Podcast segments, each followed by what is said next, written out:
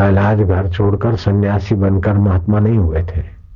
खाली दिखा के बिल्ली के बच्चे नेवे में कच्चे घड़ों में रह गए और चारों तरफ़ गलती से आग लगा दी गई और उन्होंने प्रार्थना की। तो प्रहलाद ने पूछा, अब क्या है ये? बोले, हमारे बस का तो नहीं है, बिल्ली ने बच्चे दिए थे। पत्नी ने सोचा, मैंने कहा, पति निकाले होंगे। पति ने सोचा, पत्नी दोनों तो बेटे ने निकाले जब चारों तरफ़ घड़ों को आग लगा दी तो एक दूसरे से पूछा तो बिल्ली के बच्चे तो वहीं रह गए। अब हम प्रार्थना कर रहे हैं कि भगवान, तू सर्व समर्थ है। अग्नि में बल तेरा है, जल में स्वाद तेरा है। पृथ्वी में फलदायनी शक्ति तेरी सत्ता से आँखों में तेरी सत्ता अगर तू चाहे तो हमारी गलती की क्षमा करके बच्चों की रक्षा कर सकता है। तो प्रहलाद ने कहा, क्या बात कर रहे चारों तरफ़ बबुक बबुक आग की लपटे देखकर तो मैं घोड़ा भगाते हुए इधर आया कि पिताजी ने मेरे को सौंपा है कि रात को बेटा कभी तू निगरानी करने का काम संभाल, तू राजकुमार है। पहला दस ग्यारह साल के थे, लेकिन स्वास्थ्य बढ़िया था। बुद्धि तो बहुत बढ़िया थी। क्योंकि बाहर से तो जन्म के दस ग्यारह साल हुए। लेकिन माँ के गर्भ में तो कई वर्ष पड़े रहे थे नारद जी के संकल्प से। तो बड़ा दिव्य ज्ञान था। वो छुपा हुआ ज्ञान में लग गई थोड़ी झलक।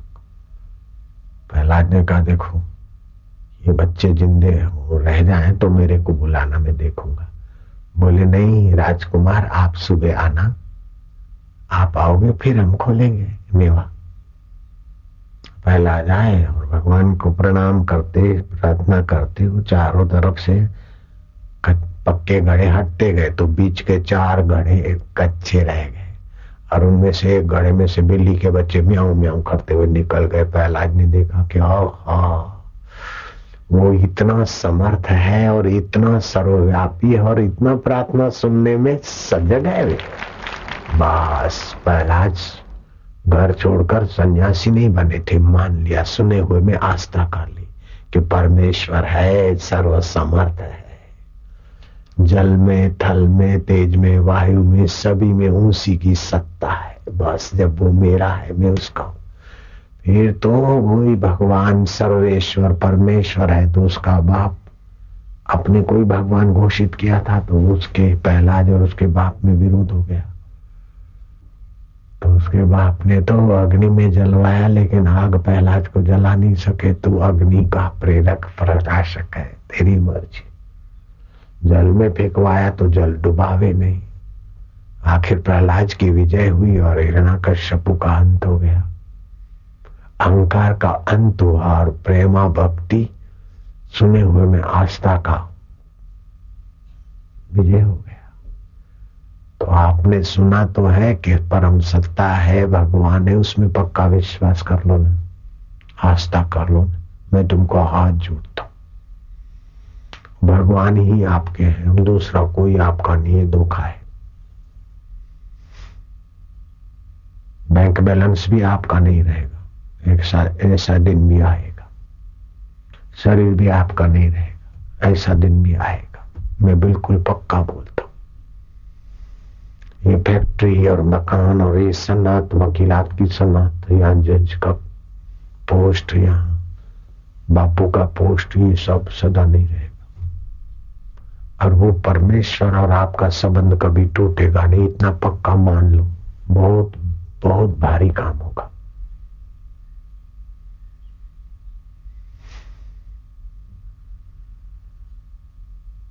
जो सत है, चेतन है, आनंद स्वरूप है और सबका अपना सुहृद है हितेशी है। मेरा परमात्मा मेरा है, मैं उसका ये पक्का मान। बड़ी बड़ी आपदाएँ, मुसीबतें आएगी आप बैठ जाओ। वो प्रार्थना करते, उसमें जरा विश्रांति पाओ। कल्पना तीत उन मुसीबतों को ऐसी हवा देगा कि आपको पता ही नहीं चलेगा कि मुसीबत तो नहीं थी, ये तो मुसीबत के रूप में अमृत के ही घड़े थे। समय ने तो अपने जीवन में बहुत बार देखो। आपने तो क्या दुख देखा और क्या मुसीबतें देखी। हम जो मुसीबतों से खेले हैं, देखी। हमारे और मौत के बीच में रत्ती भर की दूरी, एक दो पाँच इंच की दूरी, ऐसी सी जगहों पे गए। ऐसी सी जगहों पे रहे। और थे तो पास में, लेकिन गुरु जी का कृपा प्रसाद नहीं मिला था तो खोजते थे कि कहाँ जाए, कैसा करे तो तुम मिलेगा। और वो भी मज़ा ले रहा था कि खोज बैठे, खोज।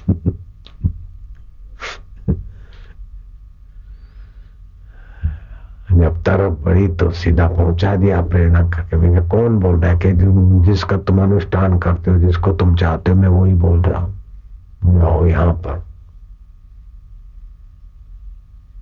जी है अभी वहाँ गणेशपुरी में एकांत में वहीं चलो, वहीं आओ। रोज रोज होता था वहीं चलो, मैं सभी रूपों में वहीं मिल जाऊँगा।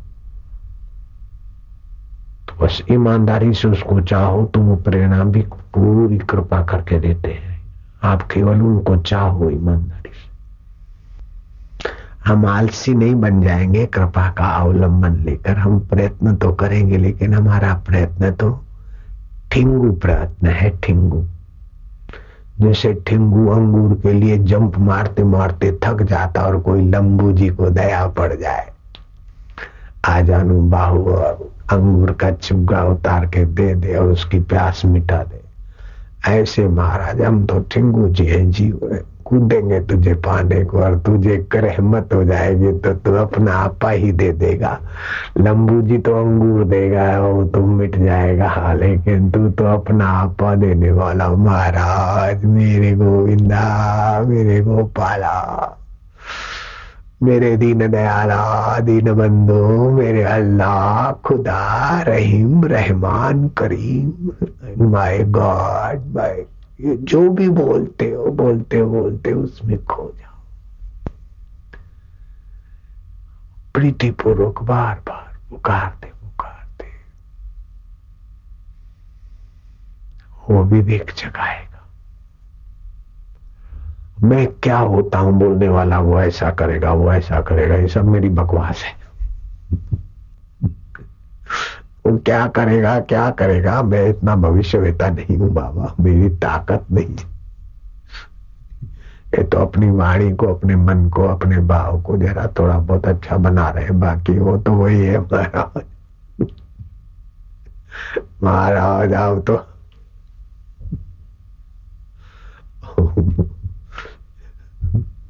मत करो वर्णन। बयान मत करो।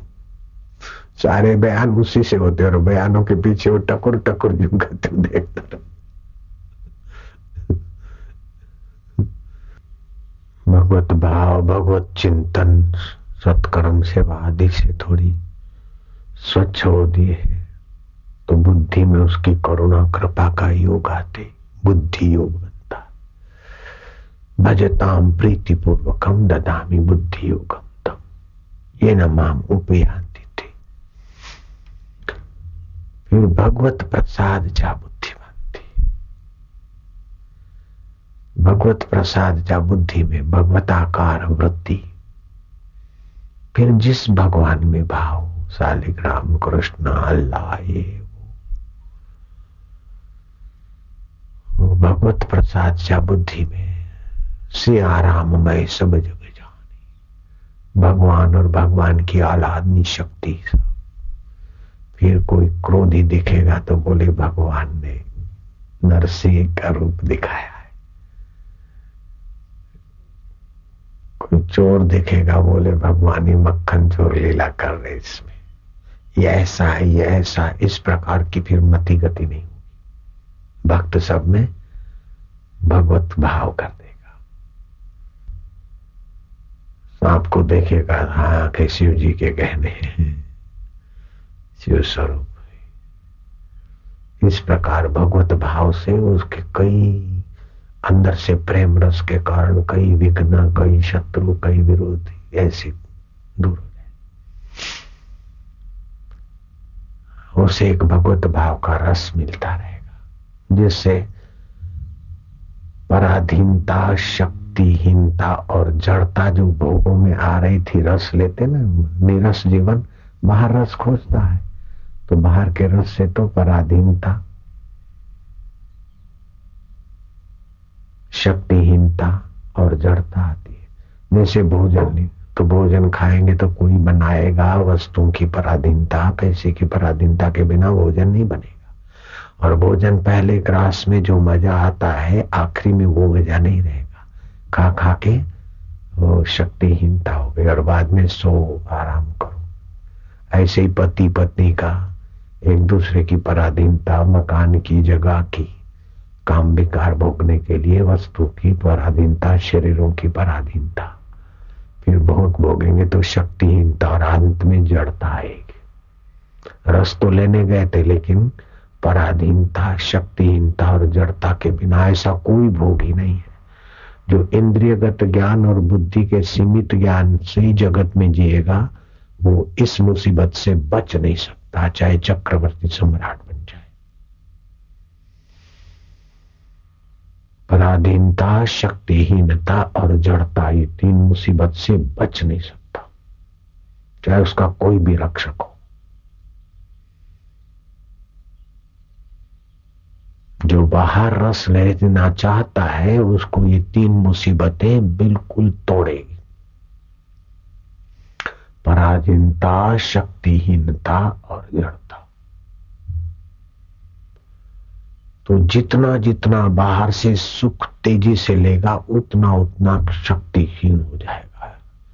और कम ताकत गुस्सा ज़्यादा होता है ऐसे लोग ऐसे लोग जरा जरा बात में शक्तिहीन सोच विचार की क्षमता नहीं तो मैं तो मुँह तो मरी जाऊँ लाडू खाए, छप्पन भोग की वानगी में पराधीनता, शक्तिहीनता गई, इसलिए बुद्धि में वो बल ही नहीं रहा कि ये तो सब परिस्थितियाँ, संसार, स्वप्न तुल्य है। और उनको सच्चा मान के हूँ तो मरी जाऊँ तो आत्महत्या करूँ तो आम खाई जाऊँ तो। माँ हली वञा किथे ॿ फुल्का पिया मिलंदा चले जाऊँ, दो रोटी तो कहीं भी मिलेगी, इधर रहकर क्या करना? अरे जो जहाँ है वहाँ अगर सूझबूझ बढ़ा कर सुखी नहीं है तो कहीं भी जाएगा दुख उसके साथ रहेगा। एक बेवकूफ़ था वो, वो गाँव के बाहर जो पानी पीने के लिए लोग भरते हैं मीठे पानी का कुआ।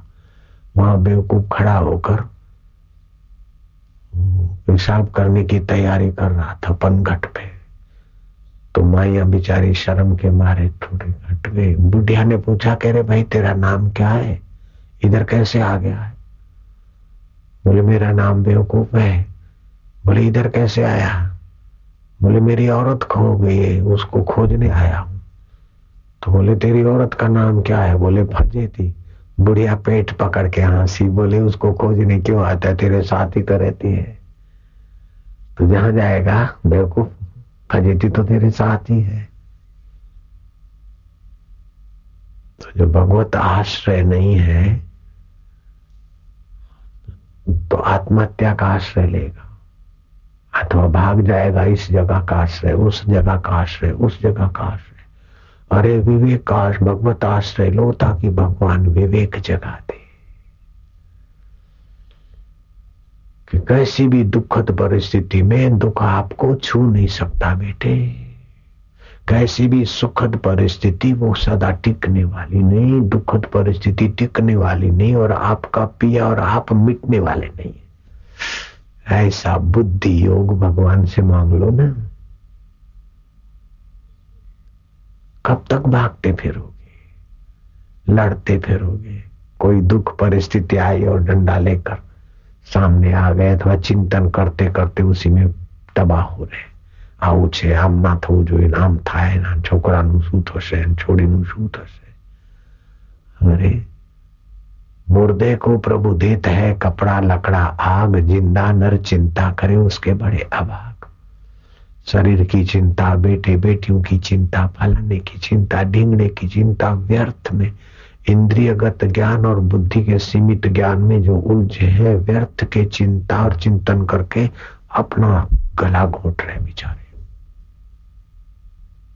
कितना कितना करते फिर भी दुख नहीं मिटता। अगर किसी का इंद्रियगत और बुद्धिगत ज्ञान से दुख मिट गया है तो मैं उसका चेला बन जाता हूँ। मेरे को साबित करके दिखाए।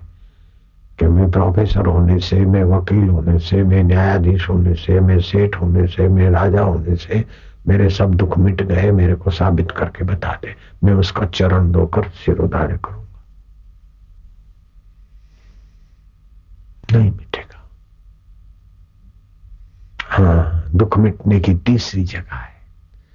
इंद्रियगत ज्ञान को, बुद्धिगत ज्ञान को, जिस ज्ञान से सत्ता स्फूर्ति मिलती और बुद्धि बदल जाती है, इंद्रिया बदल जाती फिर भी जो नहीं बदलता, वह स्व के ज्ञान में अगर टिक गया है, ब्राह्मी स्थिति प्राप्त कर ली है, और उसको सुखी होने के लिए कोई कर्तव्य नहीं है, और सुख बांटता ही है, परित स्वरूप महापुरुष है फिर चाहे वो किसी भी लबास में हो, सेठ की लबास में हो, नेता की लबास में हो, किसी की लबास में हो माई की लबास में हो, पागल की लबास में हो, आदरणीय। रामकृष्ण को हृदय ने कहा कि कोई पूर्ण पुरुष महापुरुष के दर्शन।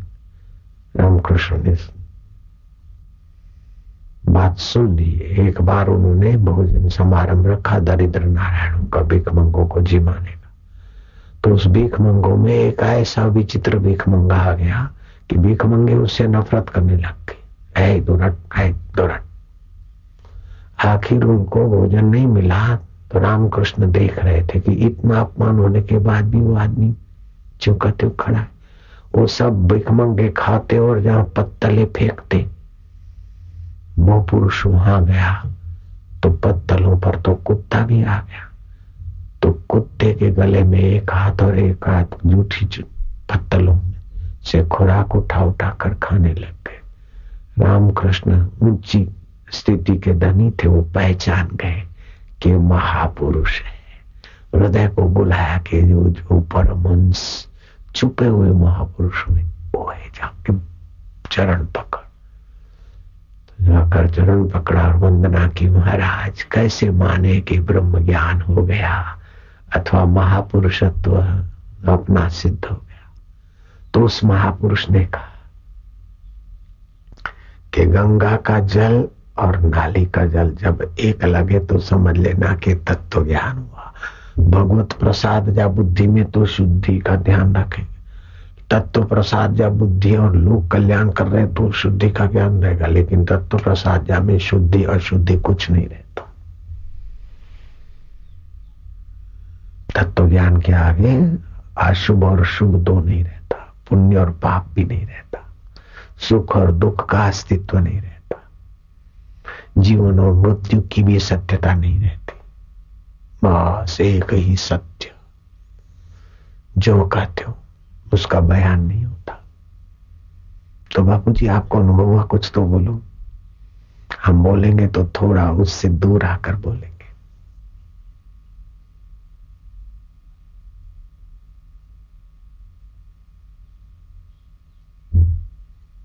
उसके इर्द गिर्द का बोलेंगे। पूर्ण हम नहीं बोल सकते। गुरु जी की कृपा होगी और पूर्ण गुरु कृपा मिली, पूर्ण गुरु का ज्ञान। तो कैसा हुआ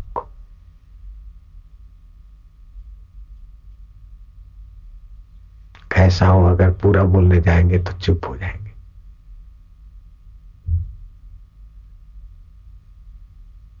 गहरी नींद में कैसा होता है, जरा बोलना। गहरी नींद में आकर। अरे बहुत शांति है तो आपको गहरी नींद नहीं है। नहीं नहीं, मैं कुछ भी नहीं दिख रहा है मुझे बड़ी नींद है। हम नहीं मानेंगे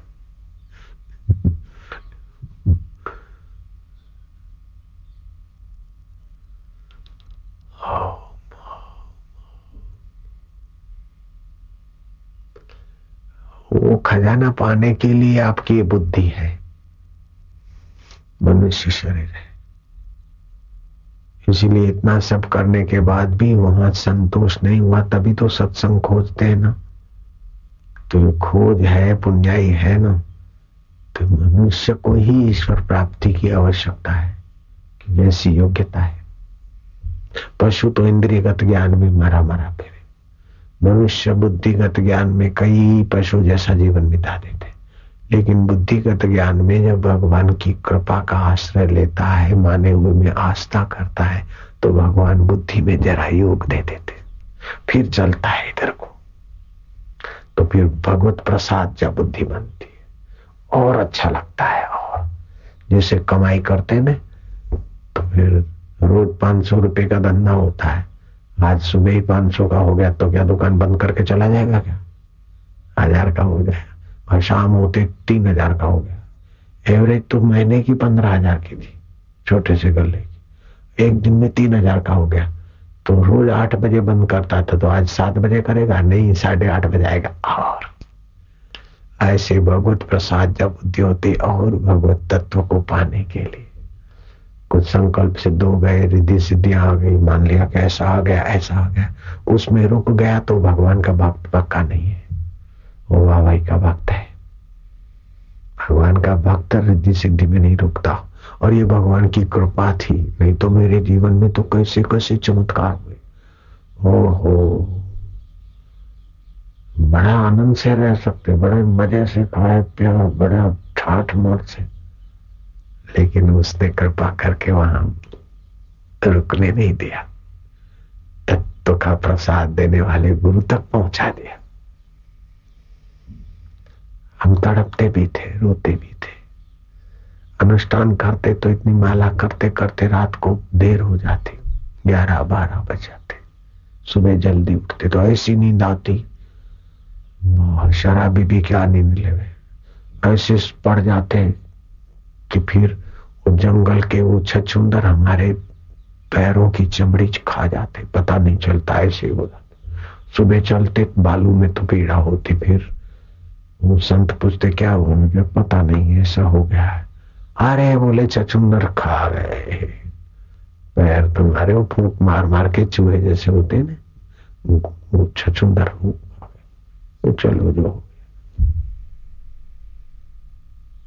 खाना बनाने का टाइम भी ज़्यादा नहीं निकालते थे। ऐसे डलिया बलिया उबाल लिया।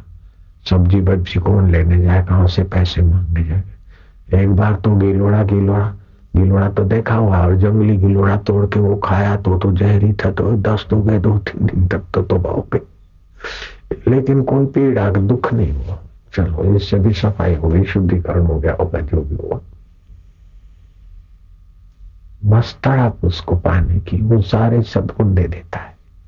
क्योंकि वो सत्य स्वरूप है ना तो सारे सदगुण उसी के और कामना असत है तो सारे दुर्गुण कामना से पैदा होते जगत से सुख लेने की वासना से आप कितने भी सज्जन बन जाओ, फिर भी दुर्गुण आ जाएँगे। और भगवत सुख पाने का पक्का इरादा हो जाए, भगवान को पाने का तो आप कैसे भी हो सदगुण आने लगेंगे क्योंकि सत्य तो भगवान है। और फिर गलती होती है। सदगुण तो है सत्य स्वरूप ईश्वर के, लेकिन मेरे को भी हो गया था अपने में इतने सदगुण है। लोग आते सत्संग सुना देते इतना फल लाते इतनी चीज़ लाते अपन नहीं लेते, अपने घर का ही खाते अभी तक। फिर कान पकड़ा और मारा तमाचा अपने को। कैसा मारा वो अभी नहीं बताऊँगा अब तो। कह कुमार से। वो सारी चीज़ें बांट दिया फिर भिक्षा मांगने गए। तो बड़ा लज्जा आती, कैसे करेंगे? क्या देख ले अब। जाऊँ न जाऊँ जाऊँ न जाऊँ, भूख लगी जाना तो पड़े। तो लगभग दो बज गए और डीसा में सिंधी कॉलोनी में गए और माई को पता नहीं कि ये सिंधी भाषी है। और माई भी कहीं से बेचारी उधारी का आटा ले आके रोटी बना रही। वहाँ से धुआँ निकल रहा था। आज से चालीस साल पहले तो सिगड़ी और चूल्हे थे। मैंने देखा यहाँ माल गर्म होगा। तो माई का फूल का फूला था और मैंने कहा, नारायण हरी। और माई ने सिंधी में ऐसा सुना दिया कि अभी तक याद है कि मुआ इतना अट्टा कट्टा लाल टमाटे जैसा शर्म नहीं आती। कैसे पता चल गया? कहीं से ले आया और पहले फुल के पर आकर टिक गया। तुम जीवो मुँह। नारायण हल हल हल, मुआ। माई ने सुना दी, अच्छी तरह से। अपने मन को कहा, देख अब, क्या हाल है? ले ले ले, मज़ा ले ले। ये फिर आगे गया तो कोई भाई तो खीर लेकर बाहर आई, कोई, अरे तो लीला साहब बापू को शिष्य वो तो कुटिया में रहते, बाहर नहीं निकलते। कोई घर का कुछ ले आए, कुछ ले आए। फिर दूसरे दिन गए तो सारी कॉलोनी वाले व्यंजन बना बना के खड़े हो। और कर मंडल भी बड़ा था तो माल भी ज़्यादा आया फिर रास्ते में भिखारियों को के, को दे के फिर अब अपने भी भिखारी तो तुम भी भिखारी भाई खाओ। अपने खाने जितना बचा लेते थे, बाकी बांटने का बड़ा उदार बन जाते थे कि देखो अपन बांट के खाते। ये भी अहंकार था। उस समय थोड़े लगता था। उस समय लगता था कि अपने क्या करना ज़्यादा बांट के रहा भगवान देखो, लेकिन भगवान ने अभी कृपा पे इन सारे झंझटों से उठा दे उठा दे कहा पहुंचाता कहीं नहीं पहुँचाया। हम जहीं थे, वहीं बताया कि तू और मैं एक हूँ। शरीर को मैं मानता था, तब तू था। अब शरीर को मैं नहीं माना। और मेरे को अपना पराया नहीं माना तो तू मैं एक था। है? कोई अलग कर ही नहीं सकता। अब तो बता दिया कि तुम अलग होना चाहो तो भी नहीं हो सकते। हम अलग होना चाहे तो नहीं हो सकते। जैसे घड़े के आकाश को महाकाश ने बता दिया कि भाई तू अलग होना चाहे तो नहीं हो सकता। और मैं अलग होना चाहूँ तो नहीं हो सकते यार। तू खाली अपने को गड़ा मानना भूल जा बस। उसने कहा, स्वीकार है महाराज, बस हो गया काम। इतना आसान भी तो है। इतना आसान भी है। इतना नजीक है कि एक बाल की दूरी नहीं और इतना दूर है कि करोड़ माइल रोज रॉकेट भागे। फिर भी रॉकेटों का अंत हो जाएगा। उसकी प्रकृति का अंत नहीं तो उसका अंत कहाँ मिलेगा भाई? आप रॉकेट दौड़ाते दौड़ाते जाओ। क्या पूर्व का छोर तुम ले आओगे कि ये पूर्व है? पश्चिम की तरफ़ रॉकेट दौड़ाओ अथवा ऊपर ही रॉकेट दौड़ाओ। तो क्या पहुँच जाओगे कि बस अब यहाँ से आगे कुछ नहीं? जब उसकी प्रकृति असीम है तो प्रकृति तो उसके एक हिस्से में है। तो कितना होगा? तो उसकी प्रकृति असीम तो वो ससीम तो नहीं है। फिर भी महाराज, तुम्हारे अंतकरण का अधिष्ठान आधार बना है कण कण का, क्षण क्षण का अधिष्ठान आधार बना है भागवत में श्लोक आता है, जिनको भगवत प्राप्ति हुई, उन्होंने स्तुति की है भगवान की। नारायण स्तुति पुस्तक में ही आएगा आपके पास। तम अक्षरम ब्रह्म परम। परमेशम अव्यक्तम आध्यात्मिक योग गम्यम। अतीन्द्रियम सूक्ष्म सूक्ष्म विवादी दूरम अंतर्माध्यम परिपूर्णम में जो अविनाशी सर्वशक्तिमान है, अव्यक्त है, इंद्रियों से अतीत है, अर्थात मन और इंद्रियाँ जिसको नहीं जान सकते, बुद्धि भी जिसको नहीं जान सकती, लेकिन जो मन, इंद्रिया और बुद्धि को जानते अत्यंत सूक्ष्म है, अणु परमाणुओं से भी सूक्ष्म है, और विभू व्यापक ऐसे है कि आकाश भी उसके आगे स्तूल अत्यंत सूक्ष्म है और जो अत्यंत निकट रहने पर भी बहुत दूर जान पड़ते हैं। अत्यंत निकट है जो परमात्मा, जो बुद्धि को देखते कितने निकट है। मन को देखते, बुढ़ापा, बचपन, जवानी सबको जानते। मैं नहीं जानता हूँ, उसको भी जानते और जानता हूँ, उसको भी जानते कितने निकट है वो प्यारे प्रभु। ये बात मैं नहीं जानता हूँ। वैज्ञानिक बात कर, मैं नहीं जानता। नहीं जानने को भी जान रहा है। और ये जानता हूँ, उसको भी जो जता रहा है। इतना निकट है। जो आध्यात्मिक योग, अर्थात ज्ञान योग या भक्ति योग के द्वारा प्राप्त होता है। अभी जो सुन रहे ज्ञान योग और भाव से जब चिंतन करके शांत होते तो भक्ति योग, उसके द्वारा जो जाना जाता है। जो निकट से निकट है और दूर से दूर है। जिसको मान, इंद्रिया, बुद्धि, कोई सब मिलकर नहीं जान सकते। लेकिन भक्ति के द्वारा, ज्ञान योग के द्वारा, उसके निमित्त कर्म कर दो, कर्म योग के द्वारा जो जाना जाता है। और जिसको जानने के बाद जानने वाला वो उसी मय हो जाता है। तरंग ने समुद्र को जाना और समुद्र हो गए जीव ने ब्रह्म को जाना और ब्रह्म हो गए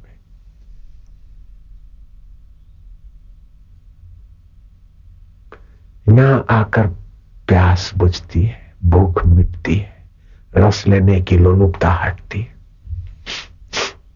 फिर रसदाता बन जाएगा, फिर आपके दर्शन से लोगों को रस आएगा, आपकी वाणी से लोगों का मंगल होगा, आपका अस्तित्व लोग लोग नहीं जानते, आप अनजान फिर भी आपका अस्तित्व हवाओं में, वातावरण में सुख शांति देगा और श्रेष्ठ पात्र को आकर्षित कर देगा। जैसे रामकृष्ण श्रेष्ठ पात्र थे और उस बिक मंगों से ताड़ित महापुरुष के तरफ़ आकर्षित हो गए। जो मन इंद्रियों में ज़्यादा उलझते हैं, वो नहीं पहचान पाते। लेकिन जो बुद्धि में बुद्धि योगा है वो तुमको पहचान लेंगे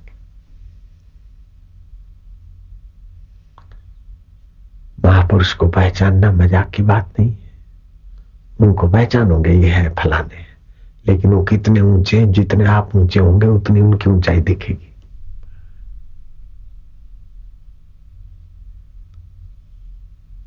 મહાપુરુષ કેટલા મહાન છે આપણે ના જાણી શકીએ જેટલા જેટલા આપણે ઊંચા થતા જઈશું એટલી એટલી એમની ઊંચપને ખબર પડશે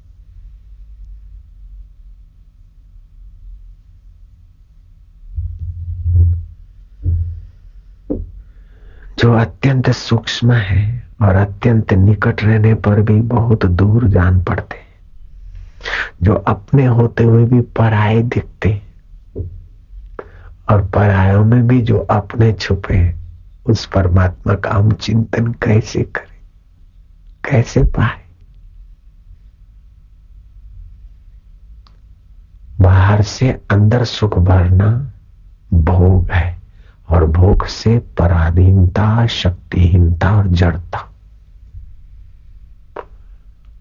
और उसका आश्रय छोड़कर भगवत आश्रय और भगवत प्रसाद या बुद्धि लिया तो स्वाधीनता, शक्ति सामर्थ्य और चेतनता का विकास हो जाएगा। अपने विभू स्वभाव का प्रागट्य हो जाएगा। जैसा शिव जी ने अपने स्वभाव को जान लिया लीलाशाह बापू जी ने अपने स्वभाव को जान लिया, उनकी कृपा से यहाँ भी प्रसाद हो गया। ऐसे आप भी कर लो। तभी दौड़ मिटेगी, भूख मिटेगी और दुखों का अंत होगा। धन से दुखों का अंत नहीं होता निर्धनता से भी दुखों का अंत नहीं होता। लंबी उम्र से भी दुखों का अंत नहीं होता, और जल्दी मरने से भी दुखों का अंत नहीं होता।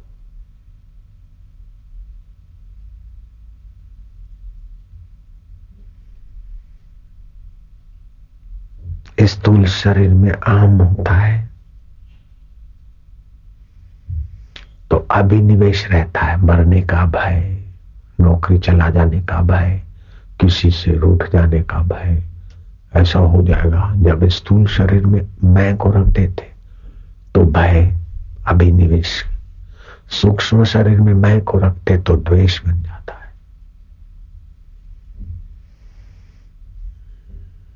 मेरी बात इसने नहीं मानी। मेरा सिद्धांत ऐसा। मेरा ये है, मेरा ये। ये अपने वाले और अपने वाले नहीं, वो सब पर आए बेवकूफ़ है।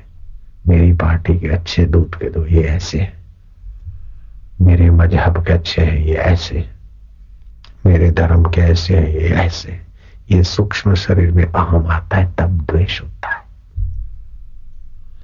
अगर कारण शरीर में अहम रुका तो तो राग होगा। बड़ी शांति है, बड़ा आनंद है, बड़े अच्छे विचार मेरे को किसी में सकती नहीं है।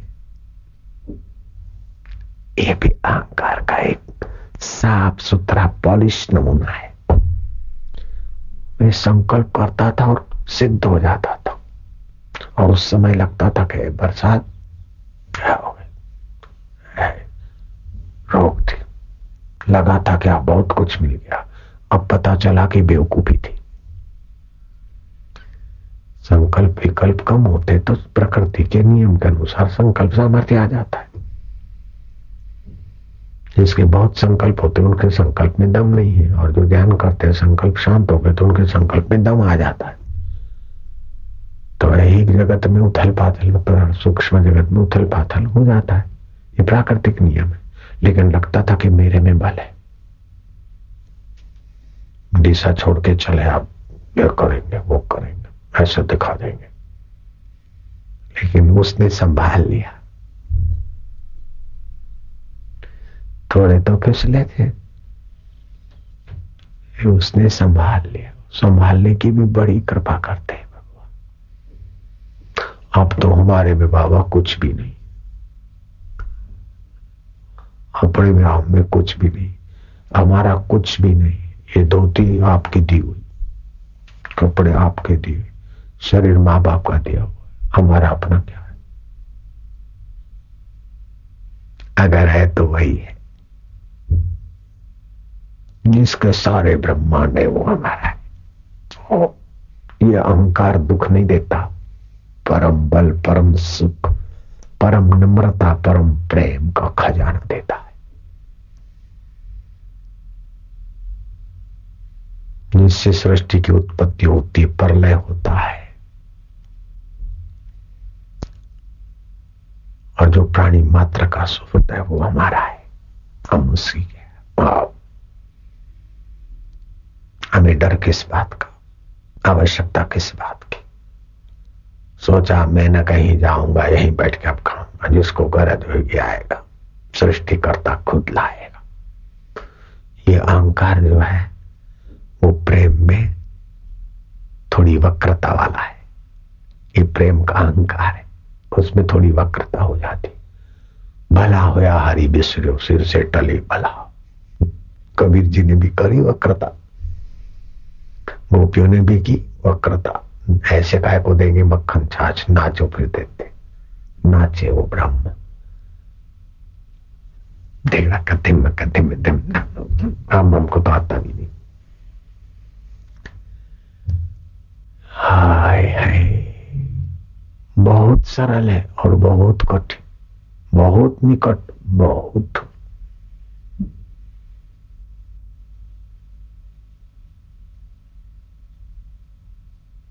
कैसा है बाबू जी जरा सा बता दो, जरा सा दिखा दो। चलो। ऐसी जगह पे नहीं है कि तुमको ले जाके बता दू। ऐसा नहीं जो बाहर की आँखों से दिखे।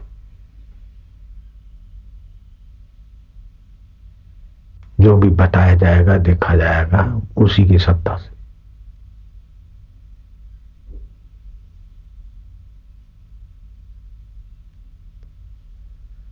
हे मनुष्य तो पूर्णता पाने के लिए मनुष्य शरीर में आया है।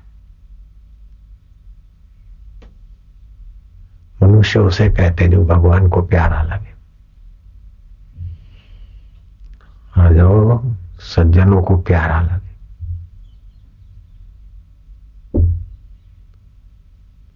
भगवान की प्यारी बनावट का नाम मनुष्य है। समझ गए? भगवान की आखिरी बनावट का नाम मनुष्य है। अपने मैं को हूँ, भगवान में विलय करके भगवत मैं हो जाए इसका नाम मनुष्य है। बापरे फिर कहे को चुकना? क्यों रुकना, क्यों चुकना? नाक तू मज़ा दे, जीभ तू मज़ा दे काम इंद्री तू मज़ा दे वाह भाई तू मज़ा दे, काय को गुलाम बनना? पराधीनता, शक्तिहीनता और जड़ता में काय को अपने को खपाना बाबा?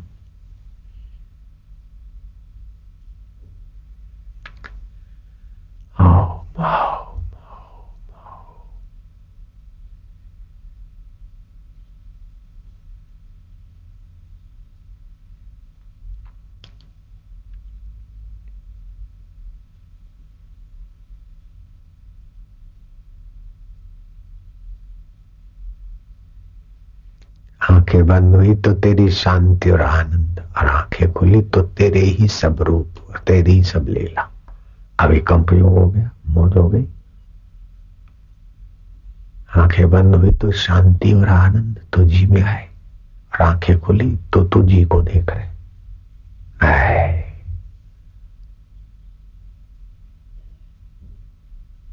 रूपम रूपम प्रतिरूपम बबुआ अनेक रूपों में तो ही। फिर विक्षेप नहीं होता। डर नहीं लगता कि अरे भीड़ भड़ाका है। शुरू शुरू में तो बहुत डरते थे, भीड़ भड़ाका। गुरु जी को चिट्ठी लिखते थे कि यहाँ तो बहुत शोर होता है। और बोले, तुम्हारा क्या जाता है? कुत्ते रात भर भौंकते हैं और दिन में बैलों के बच्चे और झोपड़पट्टी वाले गालियाँ भगते बोले, गालियाँ आकाश में चली गई। कुत्ते भौंकते भौंकते, ओम ओम, बोलते, ऐसा सोचो, वहीं रहो।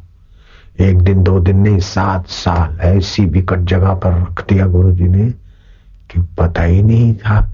देखने वाले को लगे कि बेचारे से जुलम हो रहा है, लेकिन इतनी कृपा हुई कि महाराज, अब बेचारे रहे नहीं सहाय। कई बेचारे अब तो शहनशाह बन जाते हैं। अगर उधर मनमानी करते और गुरु की बात नहीं मानते और सुविधा में भजन की जगह पे चले जाते तो सुविधा के भगतों के भटकते रहते। गुरु जी ने कहा, बेटा, मन में आए वो मत करना। मेरे को नहीं, दूसरे नाथ संप्रदाय की कथा है। मन में जो भी आया वो नहीं करा तो रुक गया। मन में आया कि हाल उठा के जा रहा हूँ, वो थोड़ा खेलने बोले गुरु जी ने तो कहा, मन में आया वो मत करना तो रुक गया। शाम हो गई, बोले घर वाले सोचते होंगे, अभी जाऊँ। बोले, ये भी तो मन में आया। मन में आया वो मत करना, मन में आया वो मत करना करते करते रात हो गई घर वाले लालटन लेकर खोजने आए। बोले, क्या बात है? ले गए। गए, अपने मन की नहीं दिया तो खा लिया। लेकिन बोले, चाले ने जो भी मन में आए वो ना करे।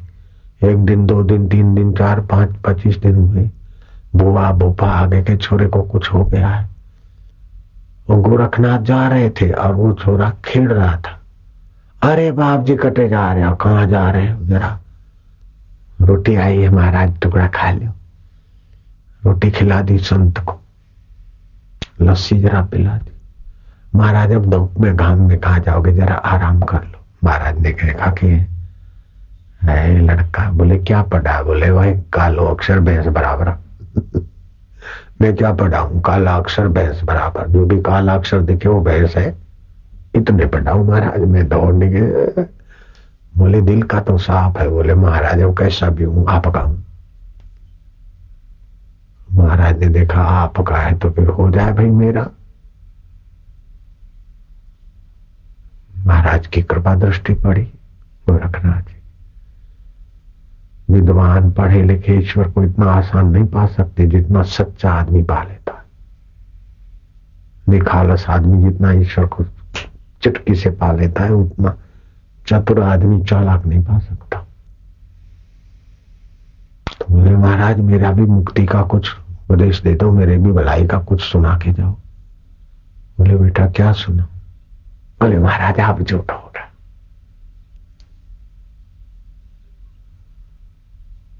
बोले मान लेगा। अरे महाराज, क्यों नहीं मानूँगा? गलो कट जाए, आपकी बात मैं मानू बोले, जो मन में आया मत करियो।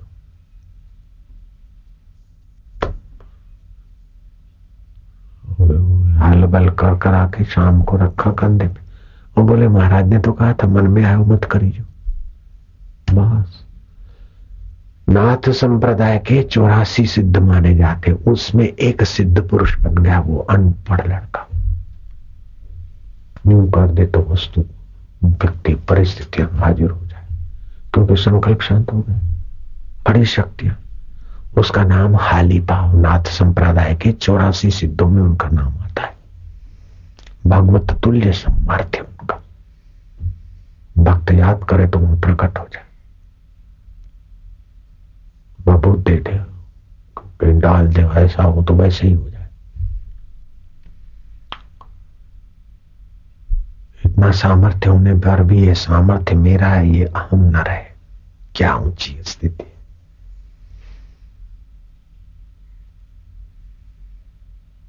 किन्नाराम संत में भी बहुत सामर्थ्य था। लेकिन ये सामर्थ्य अंतःकरण में होता है। आप उससे भी आगे जाइए। ये सामर्थ्य आने जाने वाली चीज़ है, परमेश्वर रहने वाला है। उसमें टिक जाओ, सामर्थ्य के भी झंझट में ना पड़ो। इंद्रियों का आकर्षण कम करोगे तो मन की चंचलता कम होगी तो बुद्धि को विश्रांति मिलेगी, संकल्प विकल्प कम होंगे, सामर्थ्य आएगा। ये सीधा गणित है प्रकृति का। जितना जितना शांत मना होकर विश्राम करेंगे परमात्मा। में उतना उतना सामर्थ्य है। ये मैं कुछ किताबें पढ़कर आपको नहीं बोल रहा महापुरुषों की वाणी सुनिए कुछ थोड़ा बहुत।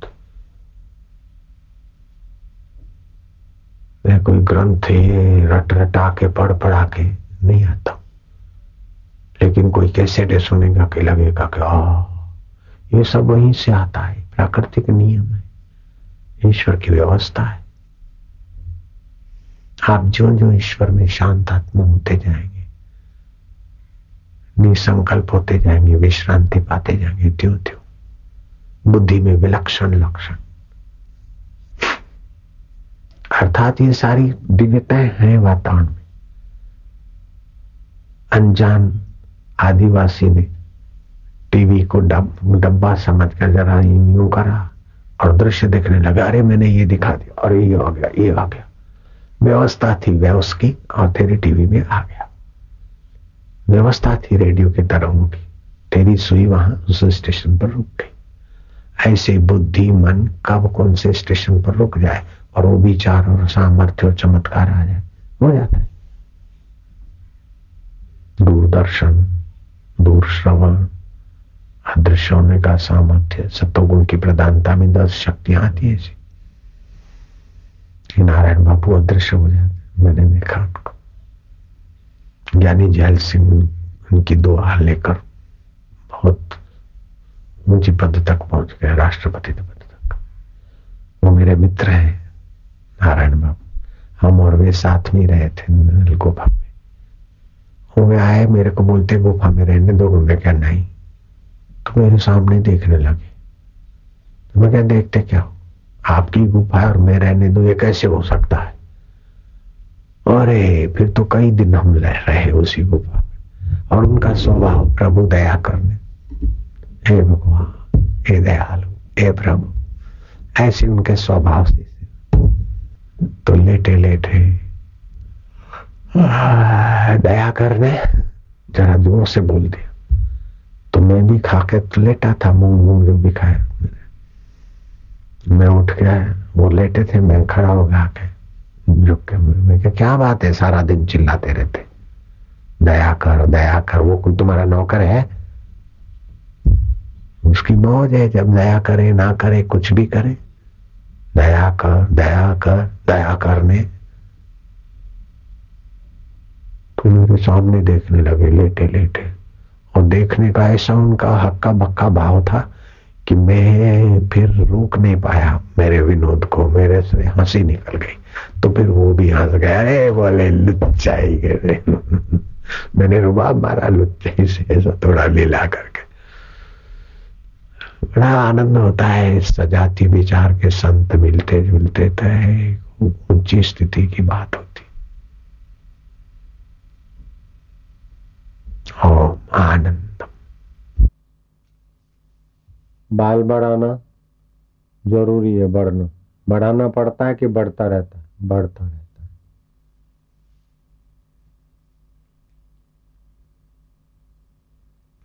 तो जो प्रक्रिया ज़रूरी है, वो प्रकृति में होती रहती है। ऐसे स्व में जो ज़रूरी है, वो स्व में हो जाए। प्रकृति में जो ज़रूरी है, वो होता रहता है, करना नहीं पड़ता है। भूख लगाना पड़ता है, लगती रहती खाना पचाना पड़ता है, नहीं पचता रहता। है प्यास लगानी पड़ती, बोले लगती रहती।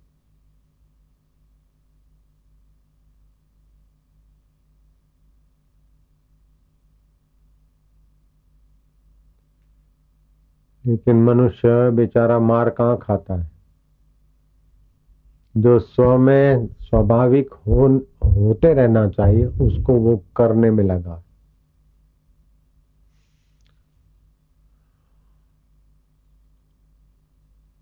और जो करने करना चाहिए, उसको होने पे रख दिया।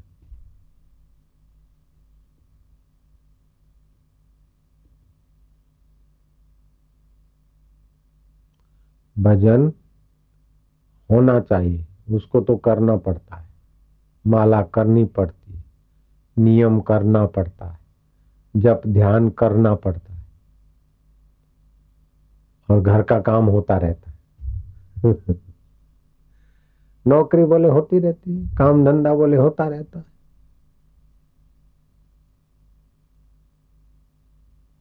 पढ़ाई होती रहती है।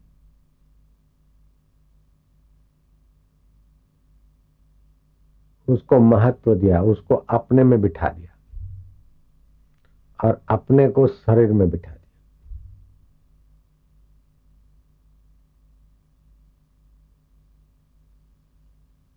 एक होता है क्षेत्र, दूसरा होता है क्षेत्रज्ञ। एक होता है खेत, दूसरा होता है खेत को जानने वाला। ठीक है? तो ये शरीर क्षेत्र है और आत्मा क्षेत्रज्ञ है। इंद्रिय ज्ञान, बुद्धि ज्ञान और इंद्रिय और बुद्धि बदलती है, अहम बदलता है, मन बदल, बदलता है। इंद्रिय ज्ञान दो प्रकार का होता है। एक बहिकरण, बाहर का देखना, सुनना, सूंघना, चुकना। दूसरा अंतकरण, अंदर का जानना, भूख को जानना, प्यास को जानना, सुख को जानना, दुख को जानना। ये अंतकरण में चार होता है, मन, बुद्धि चित अहंकार। इन चार में भी अहंकार। अत्यंत सूक्ष्म है, कहीं ना कहीं जाकर बैठ जाता है। मुझे बड़ा आनंद आ रहा है। मुझे ऐसा दिखा, ऐसा दिखता ही रहे। ध्यान में ऐसा हुआ, ऐसा रोज होए।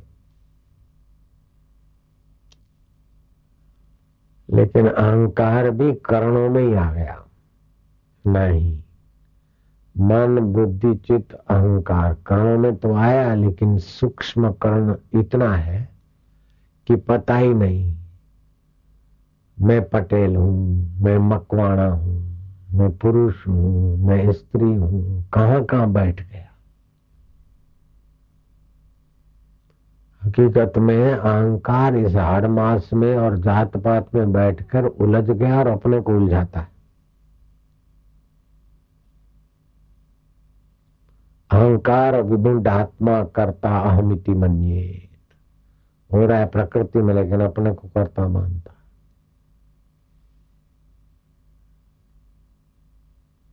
तो इस अहंकार को भी कोई जानता है।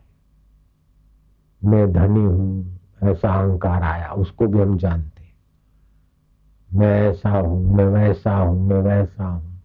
तो अहंकार बदलता है। धन का अहंकार, सत्ता का अहंकार, दुख का अहंकार, सुख का अहंकार माई होने का अहंकार भाई होने का अहंकार, ये सब बदलता है।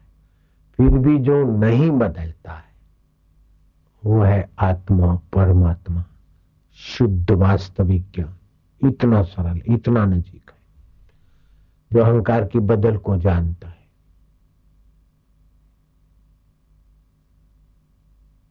जिसको बोलते मैं मैं मैं मैं मैं मैं मैं हूँ। मैं हूँ कि नहीं, ये सवाल कभी नहीं पैदा होता। अमेरिका है कि नहीं, स्वर्ग है कि नहीं, भगवान है कि नहीं, ये सवाल हो जाता है, प्रश्न। लेकिन मैं हूँ कि नहीं, ऐसा प्रश्न नहीं होता। मैं तो हूँ।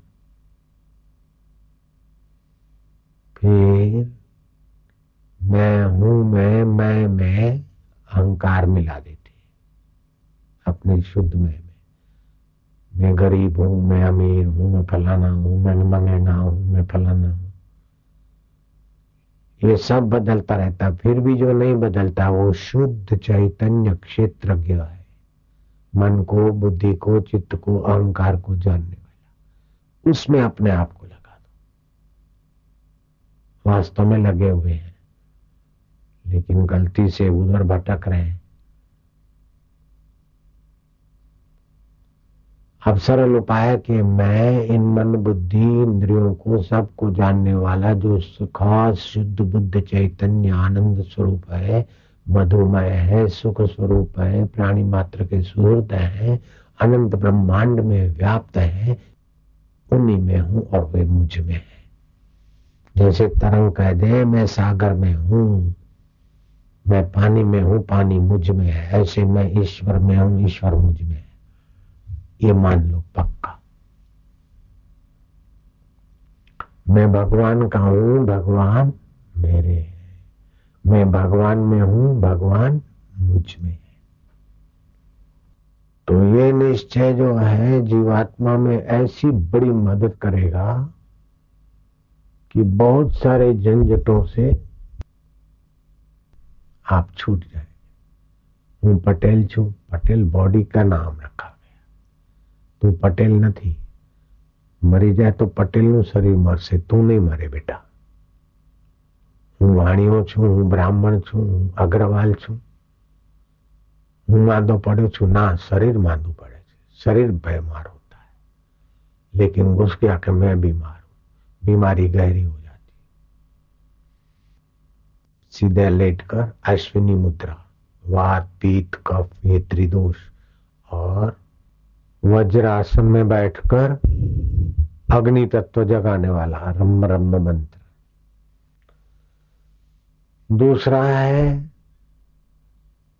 कि आपका शरीर जो चलता है चंद्र और सूर्य, दाएँ और बाएँ श्वासोश्वास भी चलते रहते हैं। और अन्न औषध भी पुष्ट होता है चंद्र सूर्य से। तो रोग भी शीत अथवा उष्ण निमित्त से होते हैं। तो जब शीत संबंधी रोग हो तो सूर्य का मंत्र करके उष्णता बढ़ा के उसको नियंत्रित कर दो। उष्ण संबंधी रोग हो तो शीत मंत्र जप के उसको ठीक कर दो। जैसे सर्दी लग गई तो दाएँ नाक से श्वास लिया, रम रम जप और बाहें से छोड़ दिया। ऐसा पाँच बार करो। कैसी भी सर्दी हो गायब। No tablet no injection no medicine कुछ भी नहीं। अगर खूब गर्मी लग गई है, आँखें जलती है, मसूड़े, मुहावड़े हो गए मासिक अधिक हो गया ही हो गया तो चंद्र नाड़ी बाएँ से श्वास लिया, शांति शांति जब के दाएँ से छोड़ दिया। पाँच बार ऐसा करो। एक दो दिन में आराम। बिल्कुल